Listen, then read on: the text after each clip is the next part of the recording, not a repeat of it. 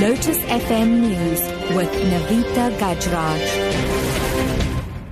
8 o'clock, good morning. The Institute for Race Relations has warned that draft regulations published last week will increase the cost of goods and services procured by government and harm service delivery. According to the IRR, the Treasury is proposing that government tenders up to 10 million rand in future be evaluated at only 50% on price, while the preferential weighting for black economic empowerment will also count 50%. According to the IRR, the increased BEE weighting will encourage inflated prices from a small politically connected elite of BEE entrepreneurs. Now, law practitioners, non-governmental organizations and civil society have a responsibility to ensure government prosecutes those who commit human rights violations. This is according to former United Nations High Commissioner for Human Rights, Navi Pillay. She was speaking at the opening of uh, this year's Public Interest Law Gathering Conference at Wits University last night. Governments tend to perceive NGO exposures of violation as harmful to the image of the country instead of taking action to protect victims against such violations.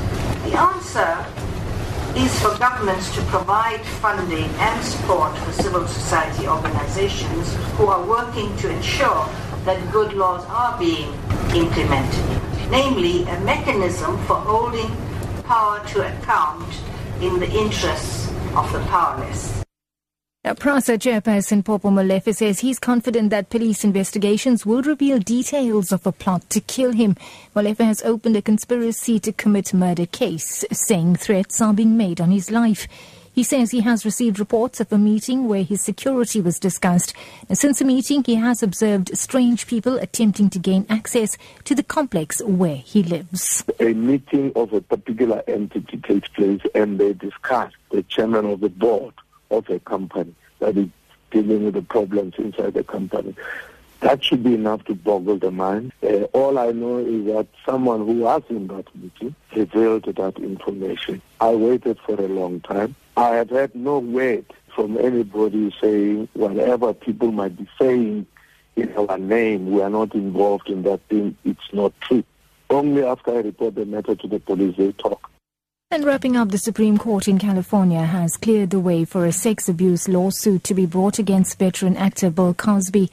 In a civil case, Judy Huth accuses Cosby of sexually assaulting her at the Playboy Mansion in Los Angeles in the 1970s. She was 15 at the time. The BBC's David Willis with this report. Neither Mr. Cosby nor his lawyers have responded to the court's decision, although they've consistently denied allegations of sexual misconduct directed against him. But Judy Huth's lawyer, Gloria Allred, described it as a major victory and said in a statement that she intended to take a sworn deposition from Bill Cosby as soon as possible within the next month.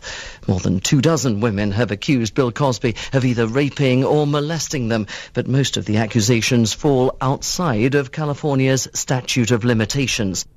That's the news at 8. Your top story this hour. The Institute for Race Relations has warned that draft regulations published last week will increase the cost of goods and services procured by government.